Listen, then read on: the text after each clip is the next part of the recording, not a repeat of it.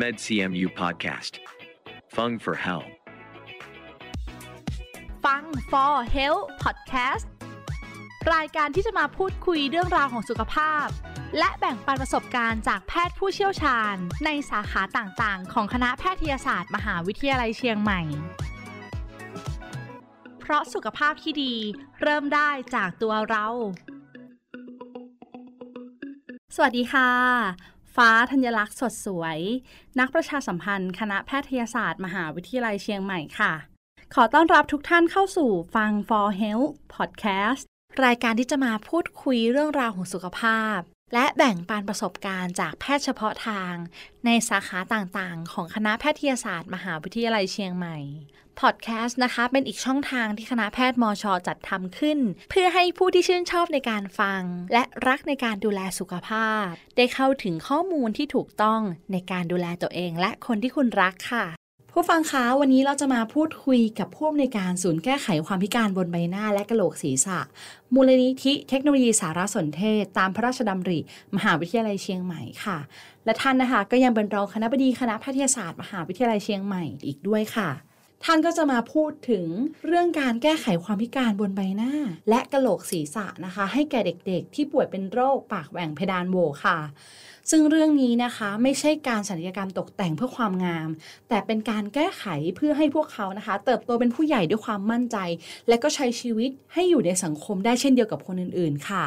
และวิธีการรักษามีความซับซ้อน ใช้ระยะเวลายาวนานในการรักษาแค่ไหน รวมถึงเราจะมาทำความรู้จักกับศูนย์แก้ไขความพิการบนใบหน้าและกระโหลกศีรษะ มูลนิธิเทคโนโลยีสารสนเทศ ตามพระราชดำริ มหาวิทยาลัยเชียงใหม่ค่ะ ซึ่งท่านผออศูนย์นะคะ ก็นั่งอยู่ตรงนี้กับดิฉันแล้วค่ะ ขอต้อนรับผู้ช่วยศาสตราจารย์นายแพทย์กริขวัญเงิน สวัสดีค่ะ ครับสวัสดีครับ ก่อนอื่นเลยค่ะ อยากจะทำความรู้จักกับคุณหมอนะคะเท้าความย้อนหลังไปนิดนึงนะคะ อะไรที่เป็นแรงบันดาลใจทำให้คุณหมอมาเป็น คุณหมอในด้านของศัลยกรรมตกแต่ง แก้ไขความพิการบนใบหน้าและกระโหลกศีรษะคะผมเป็นหมอด้านศัลยกรรมตกแต่ง แต่ว่ามีความเชี่ยวชาญพิเศษเรื่องแก้ไขความพิการบนใบหน้าและกระโหลกศีรษะค่ะมีโอกาสได้ไปศึกษาต่อที่ที่ต่างประเทศ ซึ่งคณะแพทยศาสตร์มหาวิทยาลัยเชียงใหม่นะครับยังไงก็ตามถ้าใครมาเป็นอาจารย์ที่คณะแพทยศาสตร์มหาวิทยาลัยเชียงใหม่ ก็ต้องไปศึกษาต่อที่ต่างประเทศค่ะโดยผมได้ไปศึกษาต่อที่ประเทศสหรัฐอเมริกานะครับค่ะก็เป็น 2 มหาวิทยาลัยก็คือ มหาวิทยาลัย UCLA นะครับที่ลอสแอนเจลิสแล้วก็ที่ Harvard University ที่บอสตัน ซึ่งตอนนั้นก็ไปได้ทำการเรียนรู้เกี่ยวกับผ่าตัดผู้ป่วยที่มีความพิการบนใบหน้าและกระโหลกศีรษะจุดนั้นก็เป็นจุดที่ว่าเราน่าจะทำยังไงที่เอาการผ่าตัดเพื่อแก้ไขความพิการบนใบหน้าและกระโหลกศีรษะนำมาใช้ในประเทศไทยให้ได้ เพื่อแก้ไขปัญหาของผู้ป่วย โดยปัญหาหลักตอนแรกที่จะไปเรียนต่อเนี่ยคือเคยคิดว่าผู้ป่วยปากแหว่งเพดานโหวแล้วมีปัญหาที่มีจมูกล้มค่ะตอนนั้นเราพยายามจะอ่า ผ่าตัดแก้ไขนะครับ ซึ่งผลลัพธ์ก็ยังไม่ได้ดีเท่าที่ควรค่ะก็เลยเป็นจุดเริ่มว่าเอ๊ะเราจะทำยังไงให้ผู้ป่วยที่เป็นปากแหว่งเพดานโหวนะครับ แล้วเขามีจมูกที่ผิดรูปค่ะนะครับ กลับมามีจมูกที่ใกล้เคียงคนปกติ เพื่อที่เขาจะได้สามารถใช้ชีวิต แล้วก็ศึกษาต่อได้ตามเหมือนเด็กปกติครับ คุณหมอคะ จุดประทับใจที่ทำให้มีแรงฮึดในการเป็นแพทย์ศัลยกรรมตกแต่ง แก้ไขความพิการบนใบหน้าและกระโหลกศีรษะคะครับก็คือน่าจะเหมือนคุณหมอทั่วๆไปก่อน ตอนแรกเราก็อยากจะผ่าตัดรักษาผู้ป่วยค่ะนะครับจุดเปลี่ยนในวิธีคิดของตัวเองก็คือ วันที่เรารักษาผู้ป่วย ซึ่งเราคิดว่าเรารักษาจนครบกระบวนการแล้วค่ะนะครับเพราะผู้ป่วยปากแหว่งเพดานโหวนะครับเราจะรักษาตั้งแต่แรกเกิดจนถึง 20 ปีโอ้ยี่สิบปีเลยนะคะใช่ครับ ก็มีอยู่2อสามลายที่ทำให้สุดท้ายผมเปลี่ยน แล้วก็มีความมุ่งมั่นในการรักษานะครับ ก็คือเรารักษาผู้ป่วยท่านหนึ่งนะครับเรารักษาไปจนเขาอายุประมาณสัก 18-19ละค่ะเราก็คิดว่าน่าจะจบกระบวนการการรักษา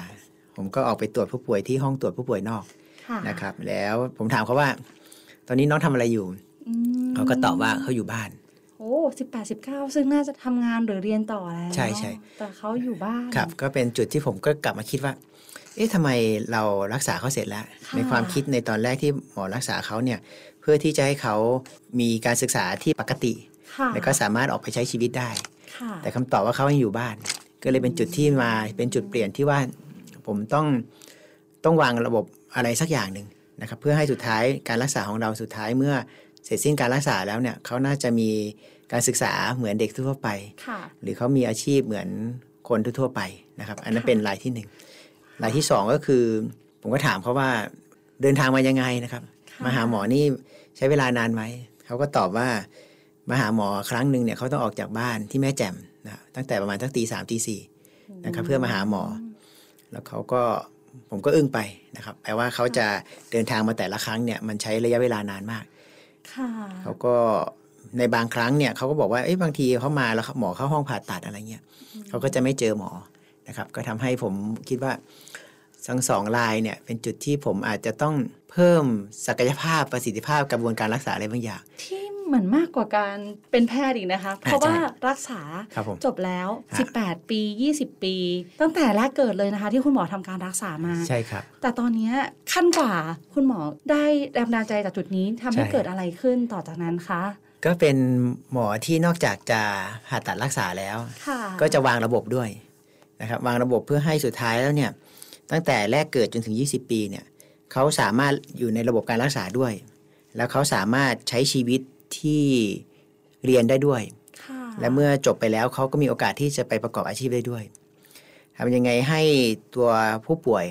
แล้วก็ตัวเด็กนะครับในช่วงเวลาที่ 20 ปีเนี่ยไม่สูญเสียโอกาส 20 ปีที่ผ่านมา มันไม่ใช่ว่าเราเก็บเขาไว้ในส่วนหนึ่งค่เพื่อจะรักษาจนถึง 20 ปี แล้วเขาให้เขาออกมาใช้ชีวิต ถ้าอย่างนั้นมันจะเฟลนะครับ เหมือนที่ที่หมอเจอในตอนเมื่อประมาณ 8-9 ปีที่แล้วโอ้โหนะครับอันนั้นก็เป็นจุดเปลี่ยนที่สำคัญว่าอะเราจะไม่ได้ผ่าตัดอย่างเดียวละค่ะนอกจากจะเราจะผ่าตัดแล้วเนี่ยเราต้องวางระบบนะครับเพื่อที่จะให้ผู้ป่วยระหว่างรักษาสามารถเรียนต่อ พ่อแม่สามารถให้ผู้ป่วยอยู่ในกระบวนการการรักษาตลอด 20 ปี ก็เลยเป็นจุดแรกที่วางระบบโดยมีคอนเซปต์ที่สำคัญคือให้ข้อมูลเดินทางแทนผู้ป่วยนะครับผู้ป่วยของจังหวัดเชียงใหม่นะครับค่ะหรือที่แม่ฮ่องสอนนะครับซึ่งเราจะทำให้ผู้ป่วยเดินทางน้อยที่สุด โดยเราให้ข้อมูลเดินทางแทนนะครับ ก็เป็นจุดเริ่มของระบบการรักษาที่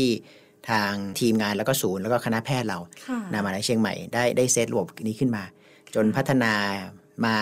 หลายหลายลูปแล้วฮะก็เป็นระบบที่ค่อนข้างมีประสิทธิภาพนะครับอย่างที่ผมได้ทำกับผู้ป่วยทั้งหมดในเชียงใหม่แม่ฮ่องสอน แล้วก็มี8จังหวัดภาคเหนือตอนบนครับผมเหมือนเป็นจุดเริ่มต้นที่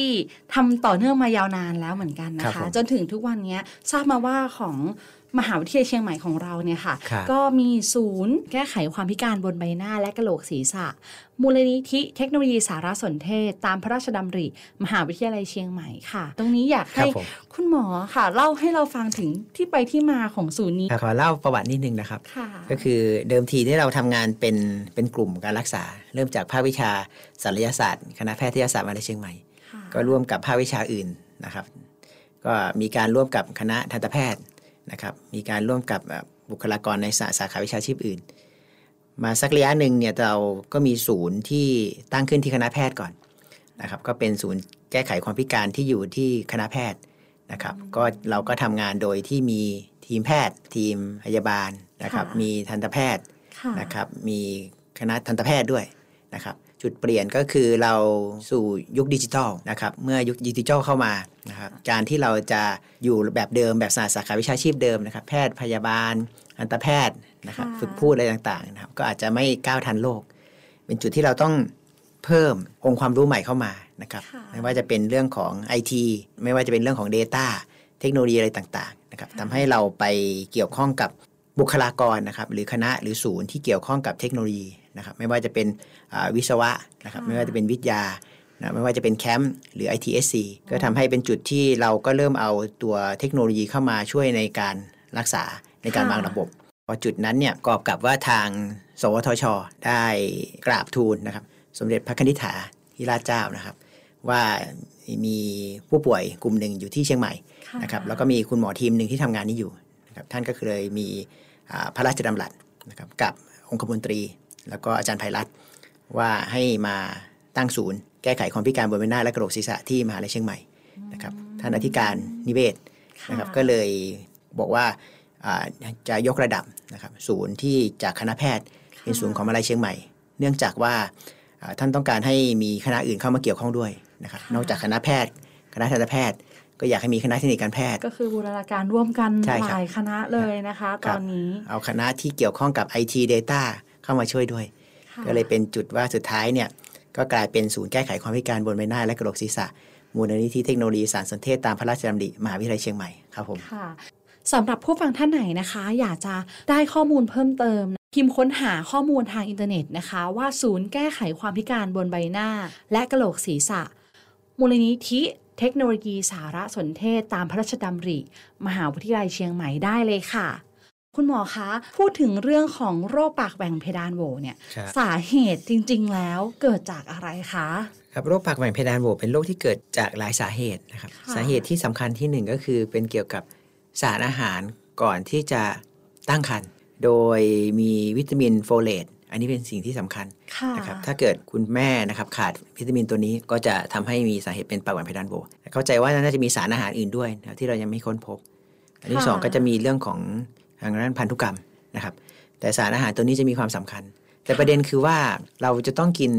วิตามินโฟเลตเนี่ยค่ะก่อนตั้งครรภ์ประมาณ 6 เดือนอืมซึ่งเป็นจุดที่เรามักจะไม่ได้ตั้งใจว่าจะตั้งครรภ์เมื่อไหร่ค่ะเพราะว่าถ้าเราลืมรับประทานโฟเลตนะครับก่อน 3-6 เดือน ถ้า 6 เดือนนี่จะมั่นใจมากที่สุดแล้วก็ผ่านไปแล้วถ้าไม่ได้ไม่ได้ทานแล้วช่วง 4 อาทิตย์แรกของการตั้งครรภ์ ถ้าขาดตัวนี้แล้วไปผสมผสานกับปัจจัยอะไรหลาย ๆ อย่าง ก็จะทำให้เด็กเป็นปากแหว่งและเพดานโหวได้ อันนี้เป็นเป็นสาเหตุที่ที่สำคัญและป้องกันได้ตรงนี้นะคะกลุ่มผู้ฟังที่กำลังวางแผนว่าเอ๊ะอยากจะครับมีผมลูกนะคะใช่ได้ยินตรงท่อนนี้เหมือนเป็นไฮไลท์สำคัญเลยครับต้องครับจดไว้เลยว่า 6 เดือนครับ 6 เดือนเนี่ยล่วงหน้าเลย ก็หาซื้อไม่ยากใช่ไหมคะคุณหมอไม่ยากะครับ แล้วก็โรงพยาบาลต่างๆ มีโฟเลตหมดครับ และราคาก็ไม่แพง แล้วคุ้มกว่าฮะเพราะกินแค่ 6 เดือนก่อนตั้งครรภ์ กับการรักษาตั้งแต่แรกเกิดถึง 20 ปีนี่ ยาวนานมากยาวนานมากครับค่ะ แล้วสำหรับในเรื่องของการรักษาเองล่ะคะครับผมอย่างที่คุณหมอกล่าวถึงเนี่ยการรักษาเด็กคนหนึ่งที่แรกเกิดขึ้นมา แล้วเป็นโรคปากแหว่งเพดานโหวเนี่ยครับมีความยุ่งยากหรือว่าต้องใช้แพทย์ด้านไหนบ้างคะความซับซ้อนอันดับแรกคือค่ะระยะเวลาการรักษา เราต้องรักษาตั้งแต่อยู่ในครรภ์เลยนะฮะจนถึง 20 ปี อันนี้คืออย่างน้อยนะครับ โดยที่อันนี้มีความยากเพราะว่า ก็ต้องอาศัยความร่วมมือของผู้ปกครองค่ะความร่วมมือของครอบครัวนะค่ะในการรักษาแล้วก็เด็กด้วยนะครับ อันนี้เป็นความยากที่สุดนะอันที่สองก็คือ ทีมแพทย์ที่รักษานะครับมาจากหลายสาขาวิชาชีพ หลักๆก็คือหมอผ่าตัดค่ะไม่ว่าจะเป็นศัลยกรรมตกแต่ง ไม่ว่าจะเป็นอ่าศัลยกรรมช่องปาก maxillofacial นะครับหมอฟันนะครับค่ะหมอและบุคลากรที่เกี่ยวกับการฝึกพูดนะครับ ยังมีต้องมีการให้นมอีก มีสิ่งที่สำคัญคือพยพยาบาลประสานงานอีกค่ะอันนี้ก็คือเฉพาะหลักๆนะครับยังมีมากกว่านั้นอีก เช่น การได้ยินอะไรต่างๆนะครับ ซึ่งตัวเนี้ยจุดที่ซับซ้อนเข้าไปคือ จะไม่มีทางที่หนึ่งโรงพยาบาลในประเทศไทย หรือแม้แต่ในโลกเราเนี่ยนะฮะที่จะมีบุคลากรครบทุกสาขาในหนึ่งที่ เพราะฉะนั้นก็จะต้องมีการดูแลข้ามโรงพยาบาล อันนี้เป็นสิ่งที่สำคัญก็คือทำให้ผู้ป่วยจะต้องเดินทางค่ะแล้วก็อย่างที่ผมบอกว่าเมื่อก่อนเนี่ย ถ้าข้อมูลไม่เดินทางแทนเนี่ย อันนี้จะยากละก็เดี๋ยวผู้ป่วยผู้ป่วยก็ต้องไปเอาแต่ไปละเอาจุดอ่าเอากระดาษข้อมูลมาตัวนี้แต่อันนี้เราที่เชียงใหม่นะครับ มั่นใจว่าเราข้างหลังบ้านนี่เราเชื่อมกันน่าจะ 98%นะครับโอ้โหแต่เรากำลังไปที่แม่ฮ่องสอน เชียงรายค่ะที่ลำปาง แพร่น่านพะเยาเพื่อที่จะทำให้เอาเชียงใหม่โมเดลเนี่ยไปใช้กับที่เขตสุขภาพอื่นๆ ทำให้สุดท้ายแล้วผู้ป่วยที่เป็นปากแหว่งเพดานโหวใน 8 จังหวัดภาคเหนือตอนบน ก็จะมีระบบที่เขาจะเดินทางน้อยลงครับค่ะครับแล้วก็การผ่าตัดเนี่ยจะเป็นช่วงๆนะครับ อย่างน้อยนี่ประมาณ 4-5นะครับ เช่นสมมุติว่า 3-5 เดือนเนี่ยก็จะแก้ไขตัวปากแหว่ง แล้วก็จมูกผิดรูป ค่ะ1ขวบก็จะแก้ไขเพดานโหวอืมประมาณ8ถึง12 ขวบก็จะแก้ไขตัวเหงือกโหวนะครับ แล้วประมาณสัก 18 จนถึง 20 ปี อันนี้จะแก้ไขถ้าผู้ป่วยมีการสบฟันที่ผิดปกติที่ไม่สามารถแก้ไขโดยการจัดฟันได้ อันนี้ก็คือหลักๆ แต่ส่วนมากก็จะต้องต่อด้วยแก้จมูกอีก เพราะว่าเขาก็อยากมีจมูกที่ที่ตรงนะครับ แล้วก็มีความมั่นใจในการไปใช้ชีวิตหลังจากที่เขาอ่า20 ปีของเขาไปค่ะครับผมโอ้โหได้ฟังคุณหมอพูดแบบนี้เรานึกภาพตามเลยนะคะว่า ระยะเวลาที่ยาวนานอะครับคือนานจริง ๆนะคะ กว่าเด็กคนนึงจะโตขึ้นในแต่ละปี แล้วต้องเดินทางมาพบคุณหมอหรือเข้าออกโรงพยาบาลเนี่ยครับอันนี้เฉพาะผ่าตัดเฉยๆนะครับ จริง ๆ นี่คือเราผ่าตัดอย่างเดียวเราก็ไม่สามารถให้เขาพูดชัดได้นะฮะค่ะจะมีการรักษาที่เสริมให้เขาพูดชัด คือการฝึกพูดนะครับค่ะและการฝึกพูดก็ต้องฝึกตั้งแต่หลังผ่าตัดแก้ไขอ่าเพดานโหวนะครับ ไปประมาณจนถึงอายุ4-5ขวบ ซึ่งเขาก็ต้องฝึกพูด ฝึกพูดก็ต้องมามาบ่อยซึ่งนะครับพูดถึงหนึ่งอาทิตย์เนี่ย การฝึกพูดของเด็กคนหนึ่งที่จะต้องมาฝึกพูดที่โรงพยาบาลๆครับ จะถี่แค่ไหนคะคุณหมอคะในความเป็นจริงแล้วเนี่ยเราก็จะเหมือนเราเรียนร้องเพลง หรือว่าเราเรียนภาษาต่างประเทศ เราก็ต้องการความบ่อยในในหนึ่งเดือนนี่อาจจะต้องมากกว่าสองครั้งนะครับ แต่ในความเป็นจริงเนี่ยมันจะเป็นไปไม่ได้นะครับ แต่ว่ายังไงก็ตามนะครับ เอาที่เชียงใหม่ก่อนแล้วกันนะ เรามียุทธศาสตร์ของมหาลัยเชียงใหม่นะครับทำให้กับทางคณะแพทย์ กับคณะเทคนิคการแพทย์ร่วมมือกันนะครับค่ะถ้าเป็นเมื่อ 9 ปีก่อนเนี่ยปัญหาเรื่องการฝึกพูดเนี่ยนายแพทย์กิจขวัญเงินจะจะเครียดมาก เพราะว่าเราไม่มีนักฝึกพูดอืมแต่ด้วยวิสัยทัศน์ของสองคณะที่ตรงกันะคือคณะเทคนิคการแพทย์แล้วก็คณะแพทย์นะครับก็ก็ภายใต้การนำของทางมหาวิทยาลัยเชียงใหม่ด้วยนะครับคณะ